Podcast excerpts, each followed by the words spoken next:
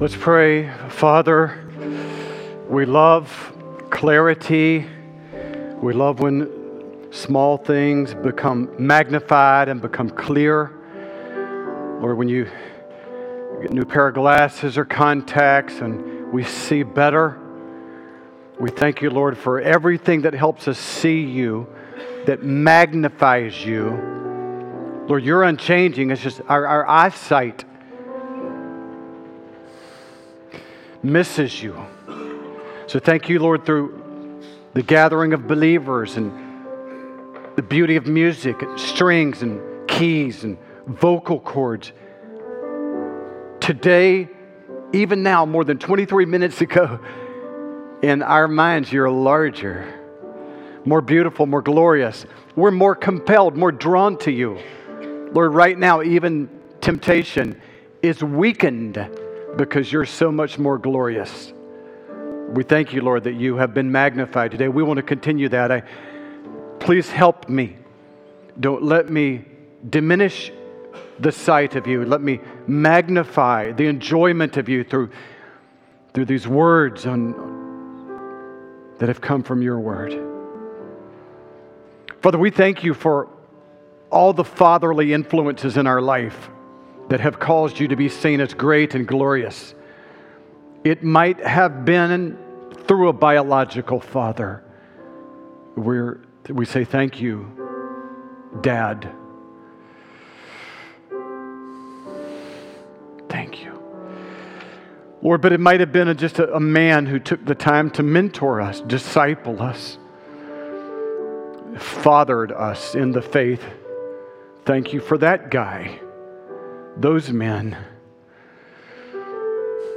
that pointed us to the greatest reality of all, that there is in heaven a sovereign King, holy, just God who wants to be our Father, everlasting Father. Thank you, God, that I can, through Christ, pull up at the table, be invited to sit and eat with my Heavenly Father. Sins forgiven, guilt already judged. I'm invited, I'm accepted to be with you, Father, as is the same with anybody here who would believe in Christ, would fall upon Christ. Please, today, God, call someone who does not know you as their Father to come into your kingdom, come to your house, to come to your throne, to your table, and say, be my Father. Christ, be my brother, be my Savior. God, be my Father. It is in the name of Jesus, by the Holy Spirit, that we thank you, Father. Amen.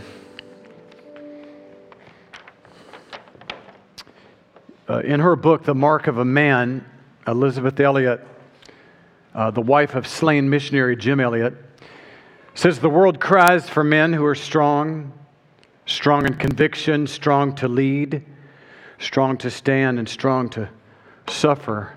I don't know of a greater need in the world than in this country than men who know God. Not men who know about God, but men who know His voice. They read His Word, and they walk away from that experience trembling with respect and worshiping with joy. Whenever culture breaks down, you can always trace it back to one thing in one place, and that is that men have abandoned their post. Spiritual war has become too great for them, too intense for them. So when their comfort was threatened, they leave. They depart the mission of God and choose the mission of the world and walk with the rhythm of the world and culture. So as men goes, so culture goes. A nation cannot prosper until the hearts of its men are restored to God. Men who live with one passion, and that is to see the name of God honored. Men who love the cross of Jesus Christ and demonstrate that love through obedience. Men who are guided by the Scripture instead of the voice of culture. Men who are unafraid to speak truth when the world says be quiet. They're not confused about what God has said, and they're not vague when it's their turn to talk. They're like the men of Issachar who know the times, and they stand. The title of our message today is Act Like a Man. It comes from 1 Corinthians 16, 13, and 14. Be on your guard. Stand firm in the faith. Be men of courage. Be strong, and do everything in love. There are hundreds, I guess thousands of books written about what is it to be a man, and you're welcome to read all of them. But if you want to take a shortcut, I would point you to 1 Corinthians 16, 13, and 14. It's my favorite definition in the Bible of biblical manhood. It's amazing. It's my outline is right there. You won't see me being creative at all today with trying to say anything different. That's the outline. 5 exhortations in Greek and in English. 4 of them sound like the shot of a rifle. They have a military sound. Two, two, two, two. And then one sounds unmilitary like at the end. Oh, and after you've done everything, do it all in love. Unbelievable combination. So I want to look at the 5 charges today. The first one is be on your guard. From the Greek word Gregoreo, we get our family name Gregory from that. If that's your name, it's a cool name. It means to be alert.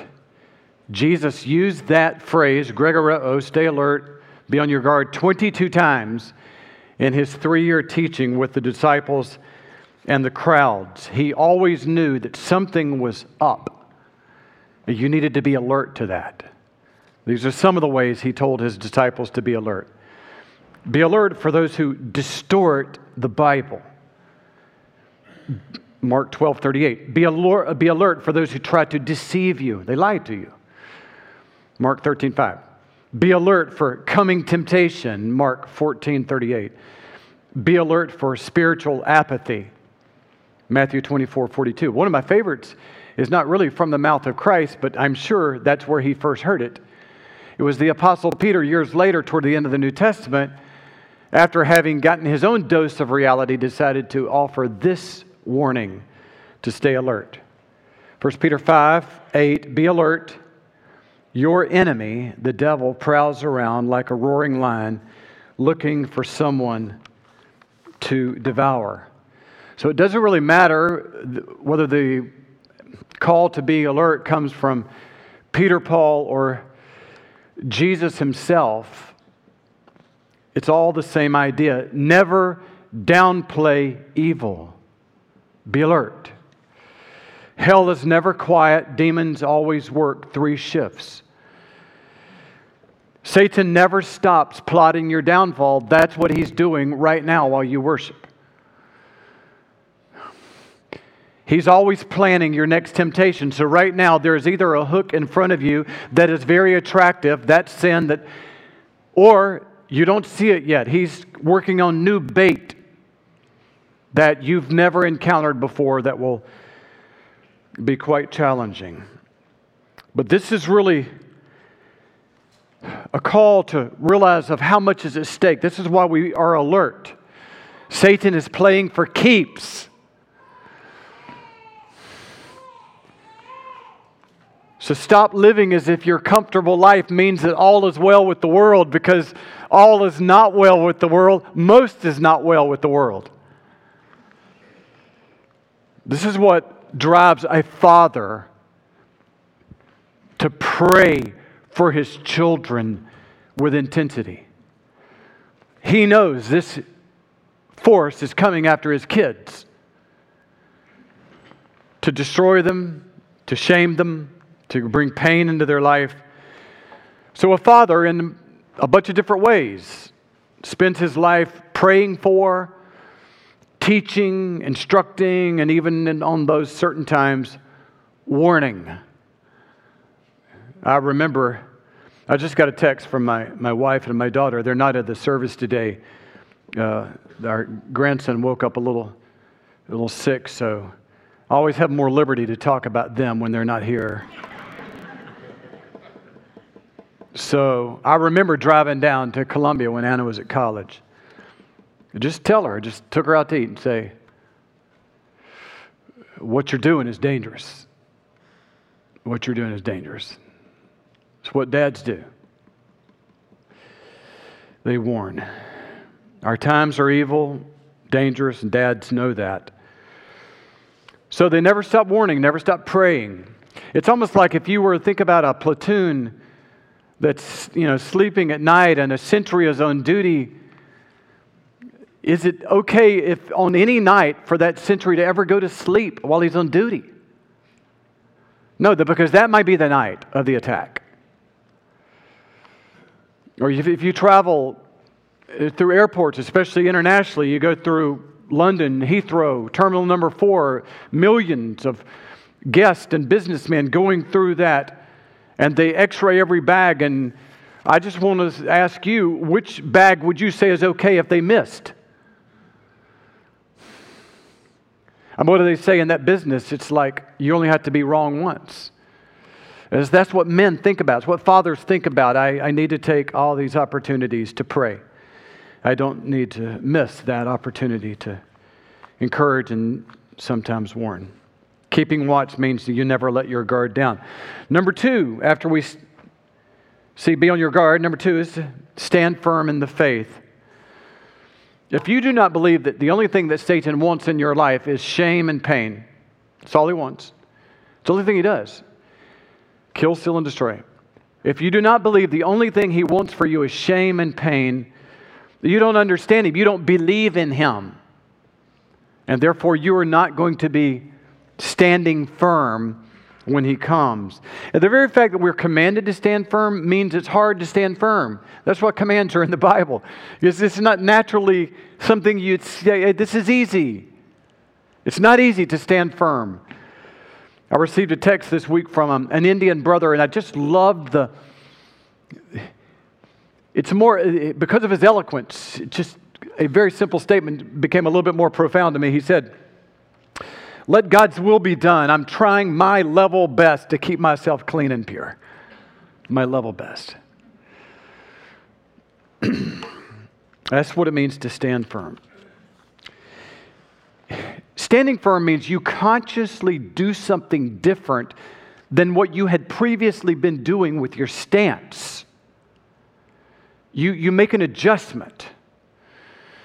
Again, if you travel through airports, like if you're in Atlanta, your heart's failing, you got to go from concourse A to concourse D, you're going to travel in that little tram, and when the doors open, you hop in, and if you travel a lot, the first thing you're going to do is either grab a pole or grab a leather strap or grab somebody who's doing that.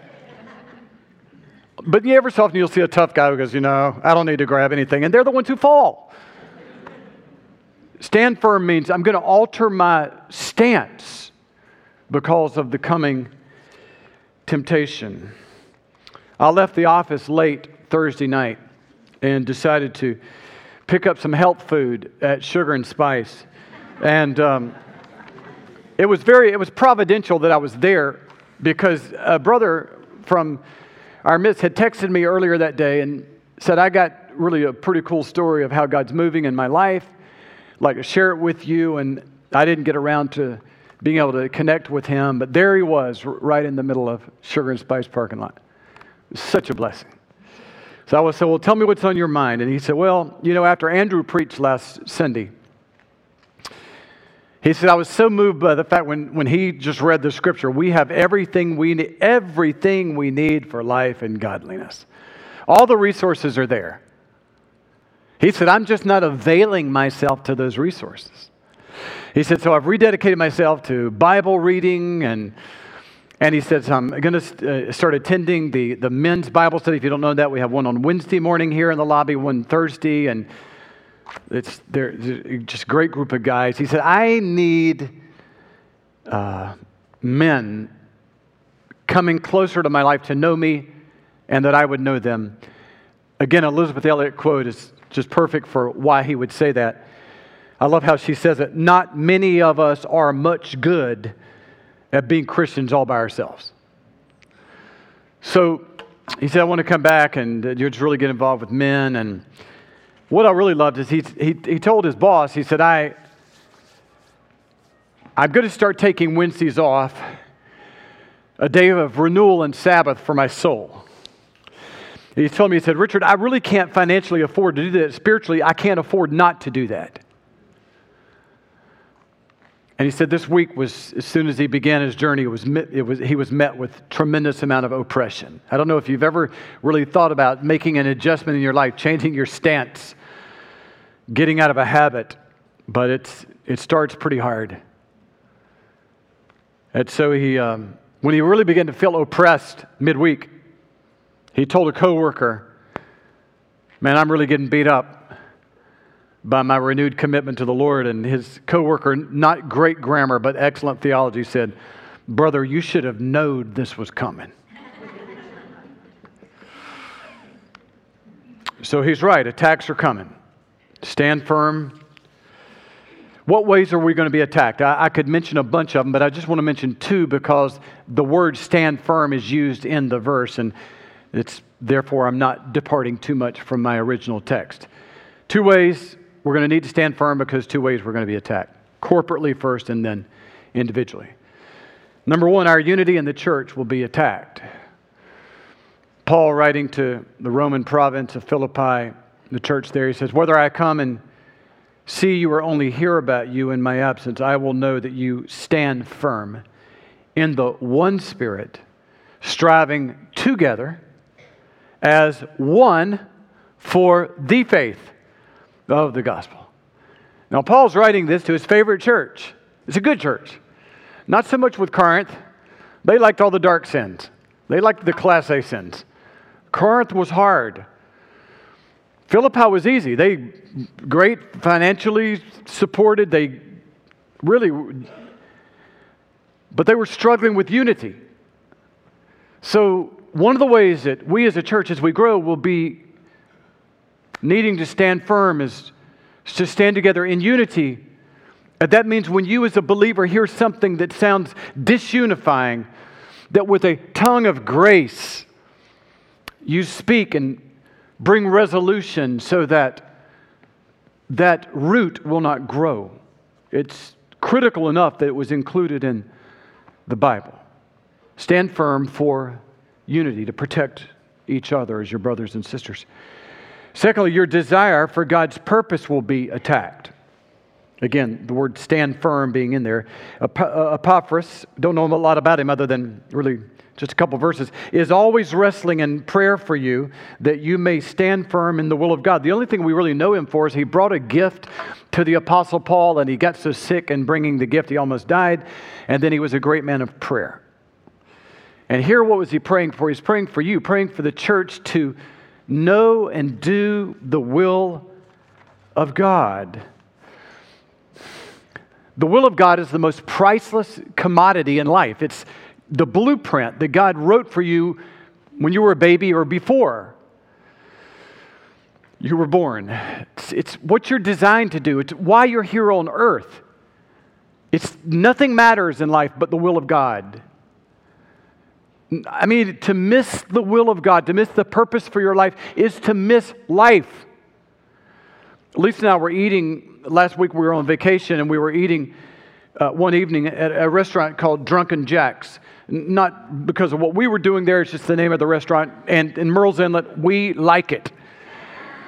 The Hush Puppies. I'm sticking to that. We love Drunken Jacks. But next door, I was intrigued. I was talking to our waitress, and she said the restaurant next door closed down the night before during supper. They gave out a fish. I'm thinking, you're a restaurant. You're at the ocean. That's what you do. Were you not expecting people? This is like the will of God. It's what you do in life is the will of God. Nothing else matters. Nothing else matters for a restaurant at the ocean than to have fish. Nothing matters for a believer than to say, every morning I'm waking up to do the will of God. The banner over everything is that. And you'd be surprised at how Satan attacks that. And a lot of times it's not for something evil, just for something easier. Many believers settle for good enough instead of God's will. And again, let me apply this to the role of the father in a house. A biblical dad, biblical manhood, a father, this is what he thinks about. This is what he prays for. I don't have it up there, but don't you remember when 1 John said, I have no greater joy than to know my children are walking in truth? I mean, that's really what dads think about. They're really not paramount, though important. Is my son keeping his eye on the ball? Is my son keeping his eye on Jesus? That's what dads think about, talk about, that there's nothing more important than knowing and doing the will of God. So how can I prepare to stand firm when everything else is going to be tempting me to waver and to stumble? Paul answers that in 2 Thessalonians 2:15.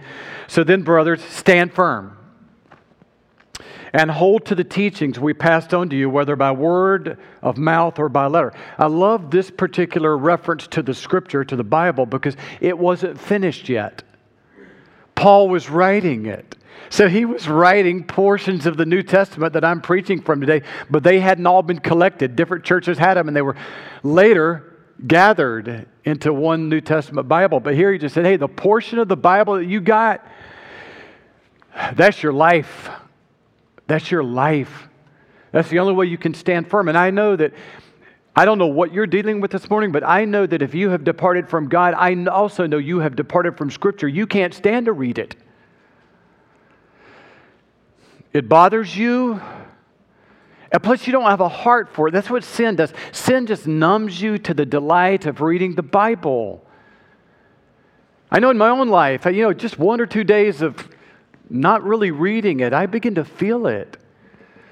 It's the thing that connects you to the mind of God, is the Word of God. And if you're not being influenced by His mind, you will be influenced by all the influences around you, other voices, 1,000 other voices.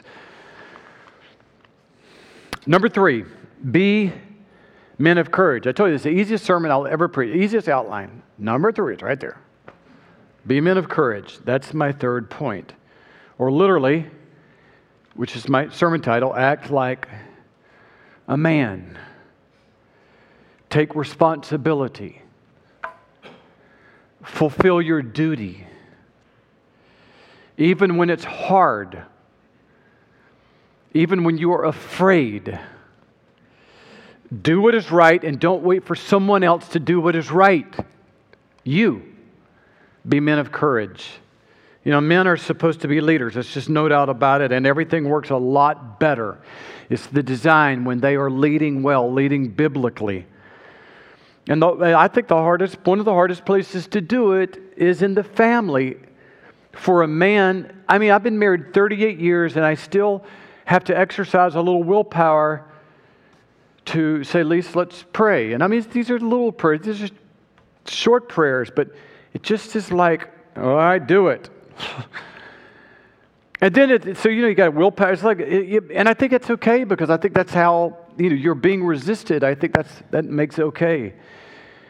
And then another reason that it's hard to lead in the house is not everybody loves for you to lead, like your children. Like, let's hurry up with this devotion. And then it's hard to lead in the house because they know you.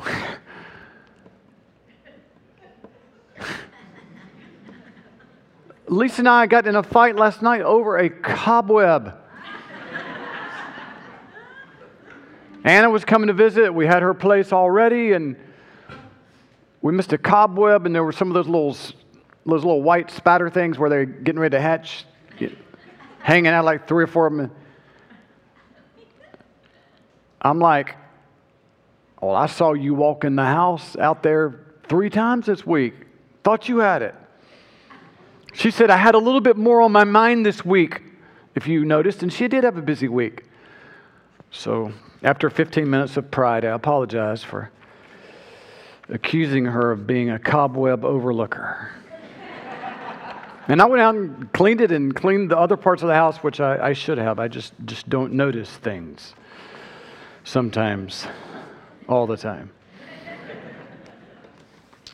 So Paul is saying, lead. Literally, the word courage here means be brave. Be brave. And I just share this quote with you. You'll never be a brave person if you're more concerned with outcomes than obedience. It's what really stops most people from doing the right thing. How's this going to work out? It's biblical leadership says, I'm going to do it because it's right. The only thing that prompts a man to do brave things and hard things is he's focused on God more than himself. That's how you do that. You just, my reputation, it doesn't matter. God's honor is what matters. This is what Paul is really saying here. Think about the honor of God. This is what he's really saying. Be men of courage. Be brave. Think about God's honor. Don't think about yourself, because that's childish. It's childish to think about yourself. A child can do that. It's okay for a child to be childish or childlike. I went to get an eye checkup about 3 weeks ago.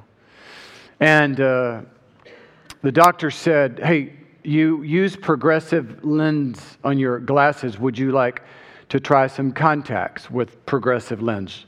You know, you look through different parts and you see different distances. I said, well, the last time I did that, I said, it sort of made me dizzy, headachy. I said, I sort of wimped out and sort of was a baby about the whole thing, and I quit. I said, has the technology changed? He said, no, the technology has not changed, but how about you change and not be a baby? So, you know, so lo and behold, it's like he said, just stick with it a little bit longer than the 2 minutes you did last time. So I'm really enjoying life without glasses. And basically what the doctor told me is what Paul said in 1 Corinthians 13. When I was a child, I taught like a child. I thought like a child. I reasoned like a child. When I became a man, I put away childish things. This is what Paul is saying. Get past those things that used to trip you up. Grow up. Stop doing the things you used to do. Number 4, be strong. Again, easy outline. The command is obviously given to somebody who doesn't feel strong. If you've never noticed that, when Paul issues commands in the Bible, or the Bible, anytime, the strong commands are always given to people who don't feel strong. That's the purpose, is reminding you that you are stronger than you think in the Lord. This is a person who is frightened that they're not strong enough to do what God's calling them to do. That's why you get the be strong commands. A person who gets this command is in danger of being overwhelmed. I cannot live this Christian life. At this point, when you read something like that, it almost seems unfair to tell a weak person to be strong. But if somebody doesn't tell you that, you're never going to do it. It's raising the bar. There's more strength than you know, is what Paul is saying. But it's not even, what makes it good here, it's not an active verb. It's not a command, you be strong. It's a passive verb, which means let God strengthen you. That's literally what it reads. Be strong is let God strengthen you. Put yourself under the waterfall of His strength, as Paul said in Ephesians 3:16. I pray that out of His glorious riches, He may strengthen you with power through His Spirit in your inner being. So the command here is not to conjure up strength, but to not withdraw from the waterfall. The strength is there if you would keep coming and coming and coming back to God, coming back to church, coming back to the Bible, coming back to your prayer partner who's heard your confession 10,000 times. Confess again. Draw near to the supernatural strength of God. Bring your weary body, weary mind. Don't forfeit the strength that the Holy Spirit has for you. He has strength for you. Don't believe the lie that you cannot make it. That's a lie. Life on earth is hard. Life on earth is painful, and it even gets harder when you attempt to live a life for God. But God will never abandon the man who tries to follow Jesus. Ever. I love how Spurgeon says it. Child of God, you cost Christ too much for Him to forget you. The strength is there. The lie says it's not. God will let you hurt. He's going to let you ache. He's going to let you be weak and confused, but He is always working for your best and for your joy. And the man of God must cling to that at all times. Nobody shows this more of what it means to be strengthened by God when it looks like it was impossible than Josiah Henson. He was born in Port Tobacco, Maryland in 1789, born into slavery, and he remained bound by that system for 41 years.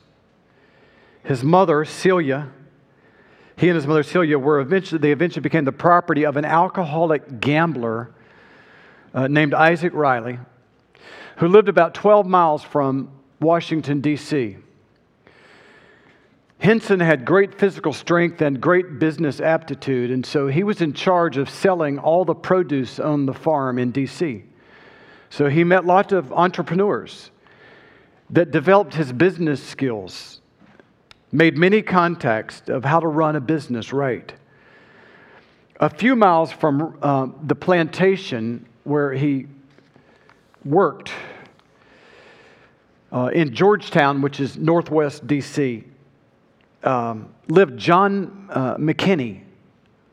John McKinney was a baker who despised slavery and only used labor that he paid for and that came voluntarily. One day in 1807, Celia Henson, Josiah's mother, learned that John McKinney was preaching 4 miles from the plantation in a little church in Newport Mill, and she longed for her spiritually numb son, Josiah, to know God. And so she said, I want you to go here and preach. He walked the distance through the forest path, got to the door of the church, and was not allowed to enter because he was a black man. But by the grace of God, he stayed. And on the outside of that doorway, he listened. He had never heard a sermon before in his life. That morning, McKinney preached on the matchless character of Jesus Christ, a man who would give his life for his enemies. McKinney asked this question during the sermon: what kind of man dies for his enemies, sacrifices himself for others? The text came from Hebrews 2:9. Jesus suffered death so that by the grace of God, He might taste death for everyone. And He worked that word everyone throughout that message. What does it mean that Jesus died for everyone? It means He died for everyone. Every man, every woman, every child. This is how McKinney said it that day. Jesus Christ, the Son of God, tasted death for every man, for the high, for the low, for the rich, for the poor, for the bond, the free, the Negro in his chains, the man in gold and diamonds. Jesus died for every man. Hebrews 2:9 was the first Bible verse that Josiah Henson ever heard in church. And he said, when I heard it, my soul that day was transported from earth to heaven with delicious joy. He got saved, gave his life to Christ, and within 2 years he had become a regular preacher in the slave community. Although many of the worship services were held in secret, all the preaching and singing provided slaves with hope that God saw their misery and would one day make all things right. Despite the fact that Henson could never read or write, He was a compelling preacher. He memorized Bible verses every time he heard somebody use them. He had an extraordinary wit, combined it with a spiritual gift of eloquence, and he was overly transparent about his own sinfulness and need for a Savior. Over the next few years, Henson would be mentored by a leader in the Methodist Church, a white man who saw so much potential in him that he submitted his name for ordination, and he became a preacher, an ordained minister in the Methodist Church. He preached on the farms that Riley, his owner, had throughout the Virginia, Maryland area, made small amounts of money from some of these speaking engagements. And when he got $350, he approached Riley and said, "May I buy my freedom?" Riley took the money and stole it and put him on a ship to sell him in New Orleans. And he put his son in charge of the transaction in that city.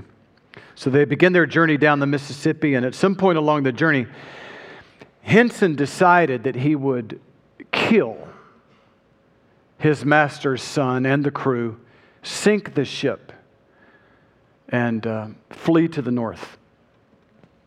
So one night he grabbed an axe, entered the cabin where everybody was sleeping, found the bunk of his master's son, raised the axe to strike the fatal blow, and at that point heard the voice of God saying, "What? Commit murder? And you are a Christian?" He lowered the axe and would later write in his autobiography, "I was going to go kill a young man who had done nothing to injure me. He simply obeyed the commands of his father that he could not resist. I shrunk back, I laid down the axe, crept up on the deck again, and thanked God as I have every day since that I did not commit murder."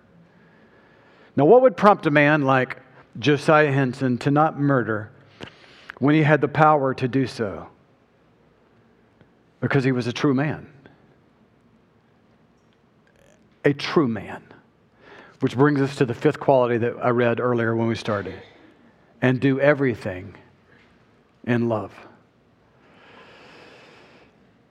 As we've said before, when we come to the word everything in Scripture, there's not a whole lot of ways to mess it up. I can't tell you it means anything different in Greek than it does in English. Everything pretty much means everything. Panta.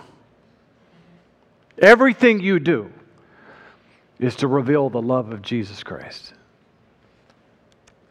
Love means that every decision you make, you consider the outcome.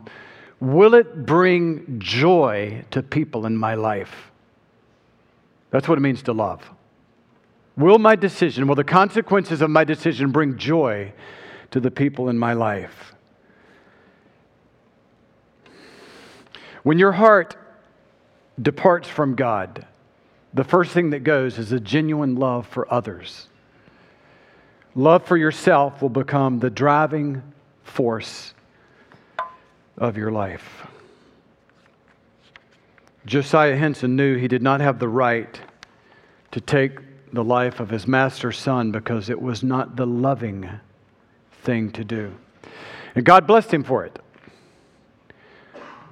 His son, Riley's son, had contracted malaria. The ship had to turn around. Took him back to the D.C. area, which allowed Josiah Henson to develop a better plan involving no violence, a plan to escape. So one night in 1830, Josiah Henson, along with his wife Charlotte and their 4 children, 2 of them strapped with a knapsack to his back, made the 600-mile journey to Canada, where they began to experience freedom for the first time in their life.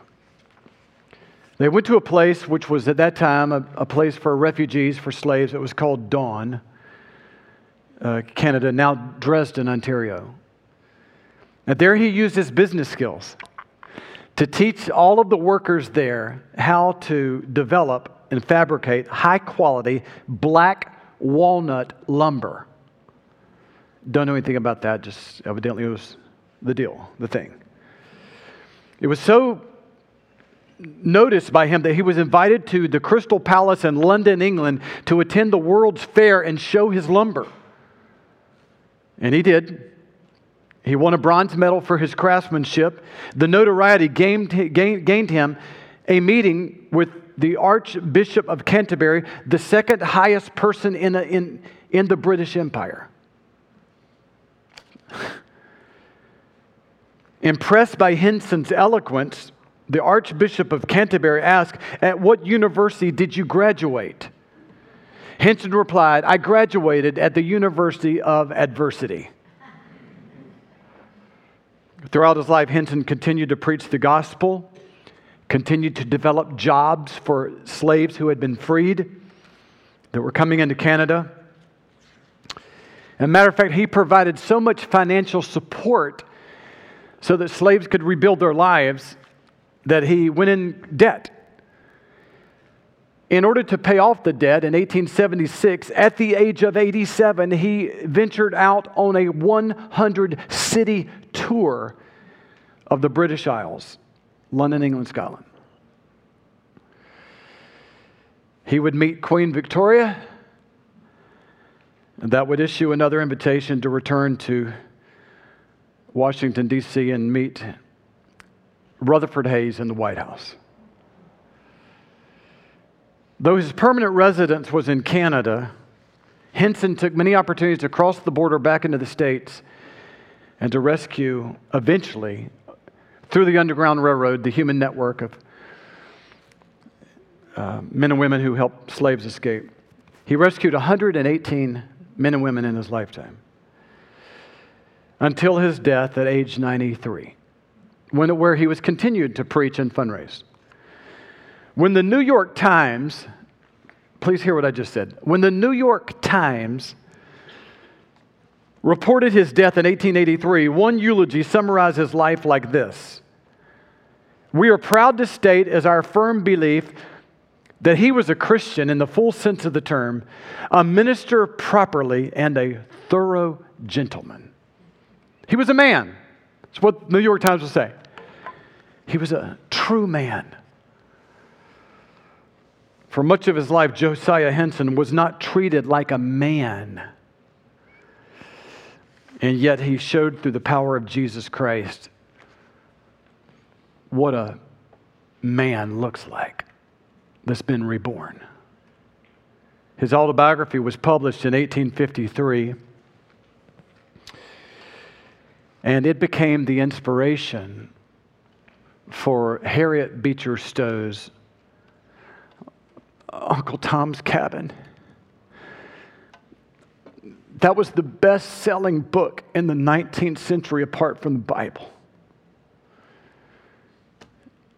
And it is the thing that raised the issue and awareness of slavery to a level that could only be solved by the Civil War.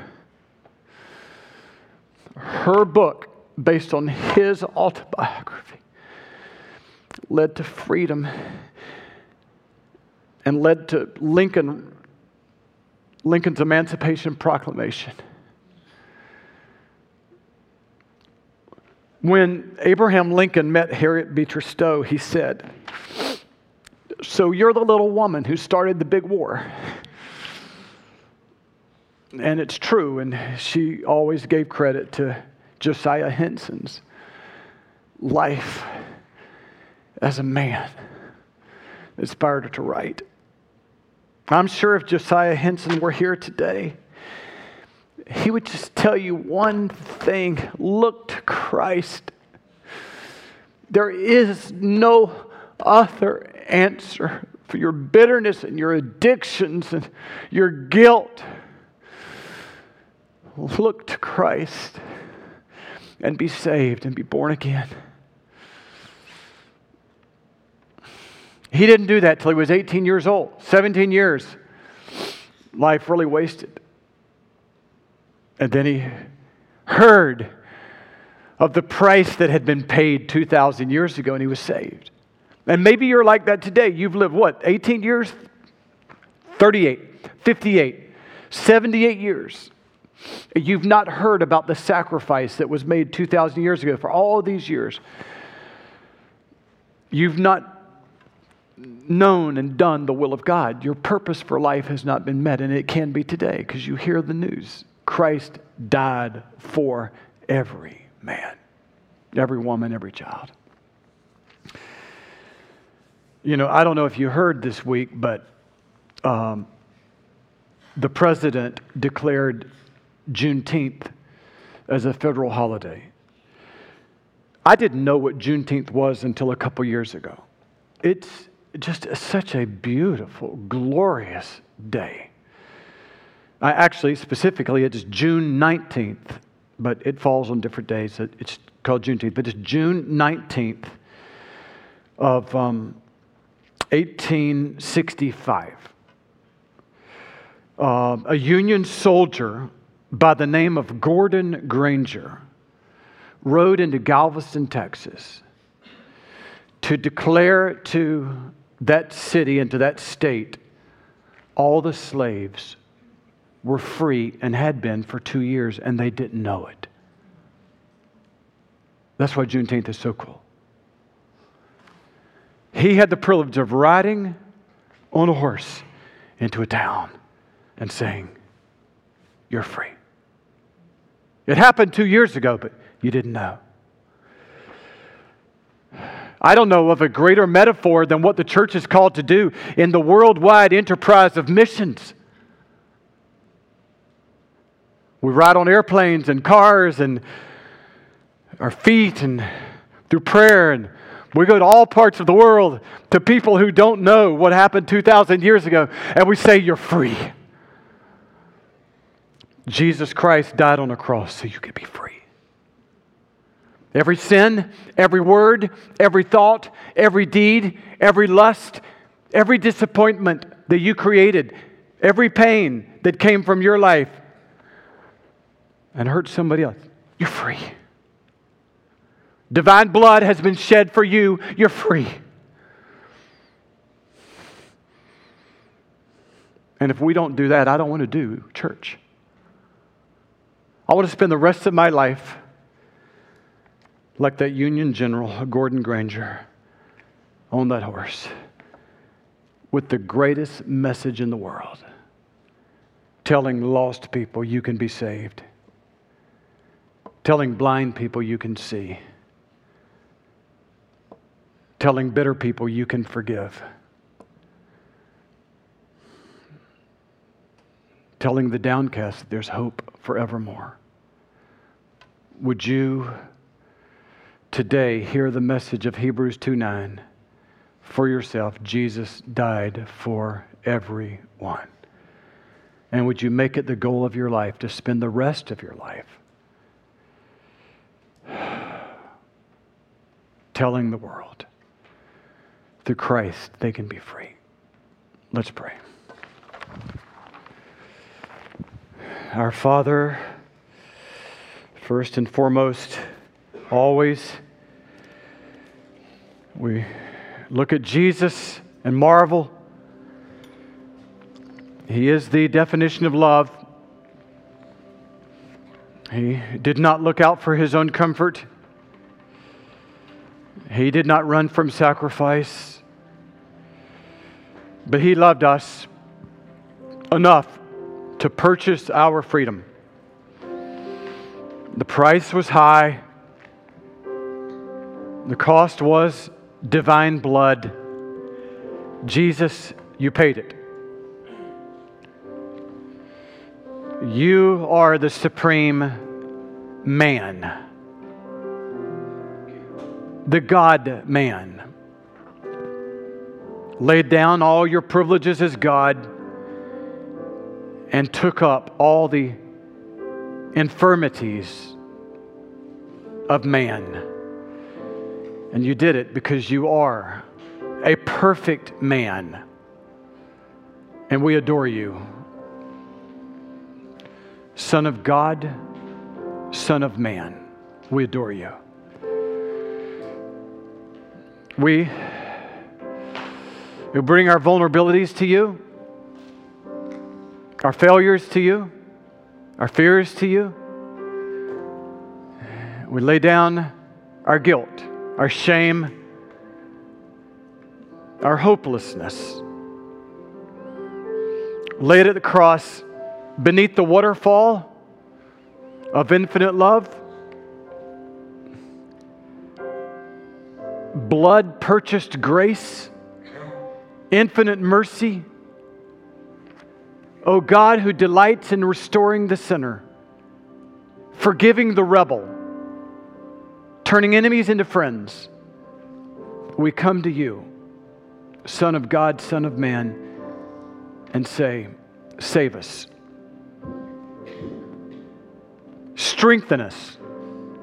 We're weak, strengthen us. Strengthen us to know you, to love you. Father, now, for all the ways that you could use this church to declare to this world, to this city, to the state, to this nation, across the Atlantic and Pacific, to islands, to continents, to sprawling urban areas, into small, secluded villages. Anyway, homes, offices, universities, industry. Anyway, would you use this church to declare the message of freedom? Freedom through Jesus Christ. It's in His name I pray. Amen.